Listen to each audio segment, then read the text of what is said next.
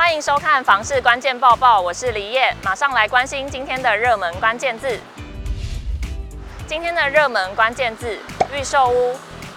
消保处公布了最新的预售屋专案查核结果，在五十个建案之中，分别进行十五个项目的分别查核，其中就发现有十八份的契约里面有不合格的内容。一起来看看是哪一些内容，有没有可能你也已经签下了这些不合格的契约呢？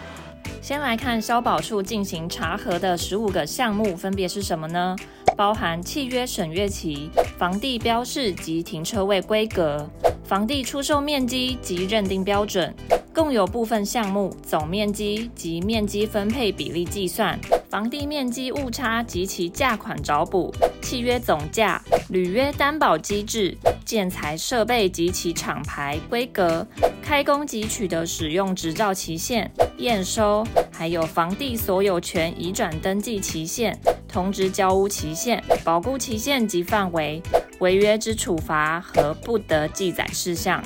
其中只有共有部分项目总面积及面积分配比例计算、履约担保机制，还有保固期限及范围这三项是全数合格。违规情节最严重的是验收项目，共有八个建案，违规内容为交屋保留款数额不足，限制验收次数为一次。验收后，即使再发现房屋有其他瑕疵，消费者仍应先配合交屋。还有强迫消费者接受有瑕疵的房屋等。通知交屋期限同样有八个建案违反。包含房屋需有重大瑕疵，建商才会在交屋前负责修缮，要求消费者先行缴清所有款项，建商才会通知交屋。房地面积误差及其价款找补，则有六个建案违规，内容为房地面积误差不找补，或增加面积误差解除契约之限制；停车位车格尺寸误差不找补。违约之处罚也有六个建案违规，样态为修改契约条款、不当限缩建商违规事由或不当扩大消费者违约事由，违约金计算方式错误，侵害消费者权益。在审视预售屋合约的时候，真的要非常小心，差一个字就差很多，别让这些陷阱强迫你吞下烂房。接着就来看消保处的提醒。消保处官员表示，当中要特别留意违反误差找补和交屋保留款。关于误差找补，在签约时应该要明定，只要有误差都要找补，超过误差百分之三的时候，消费者得以解约。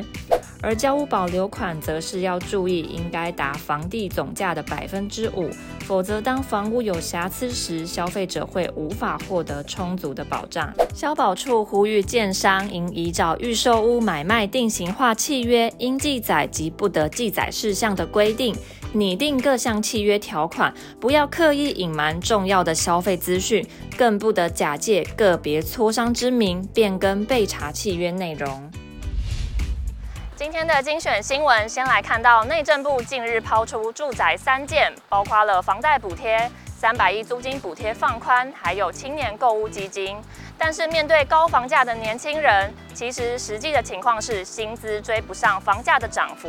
面对这样的情况，就有专家说，年轻人应该要趁下班的时候去找第二份工作兼差。中华民国地政士公会全国联合会荣誉理事长王进祥认为，年轻人要强化几项购屋观念，包括先租后买、先远后近、先小后大、先旧再新。例如，先买郊区通勤上班，经济实力提升后再买蛋黄区。至于提升薪水所得部分，王进祥表示，年轻人下班后应该找第二份工作兼职。他举例自己常常在搭计程车遇到的司机多是年纪比较大的，较没有遇到年轻人。王进祥希望年轻人勤劳工作储蓄，具备上述正确的购物观念。接着来看，有一名网友在论坛上提问，他说他想要帮孩子做未来房产的规划，但是他不知道是要帮他存好头期款就好，还是直接帮他买房。不少网友都倾向直接替孩子购买房产，有网友分享自己的做法，选择购买二零二五年才完工的预售屋，先出租十年，等小孩成年后再看要卖或是给小孩自住缴房贷，到时候屋龄也才十年左右，不至于太老。也有网友购买等小孩十八岁时刚好完工的预售屋，可以直接登记在小孩名下，父母帮忙支付头期款与孩子未来工作之前的房贷，之后就请小孩自己负责。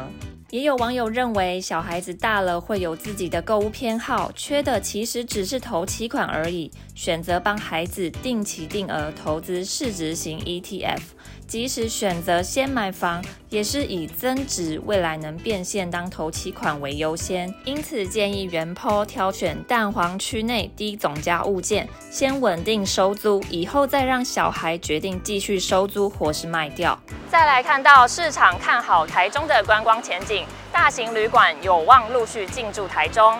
观光局长陈美秀表示，去年中起，台中国旅市场复苏亮眼。统计去年度住宿台中的旅客约七百三十七万人次，较前年成长了一百四十一万人次，成长率百分之二十三点七。业者看好台中发展前景，至少有六家大型旅馆新建筹备中，落成营运后可提供旅客更多元的选择，为旅宿业注入新活力，提升国际能见度。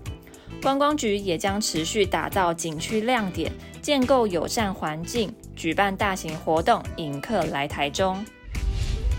又来到今天的买房卖房，我想问，有网友说他要交还房子给房东，但是发现墙壁上有一处的油漆被刮掉了，他询问这要怎么处理比较好呢？有人建议让房东扣点钱，让房东处理比较好。还有人说，如果自己补漆弄不好，色差严重的话，房东若不接受也是白做。也有人说他自己就是房东，不明显的都会给过，不会刁难。以上就是今天的房事关键报报。如果想看更多的相关新闻，记得点开资讯栏里面的链接，也别忘了在留言区留下你的想法。我们下次见。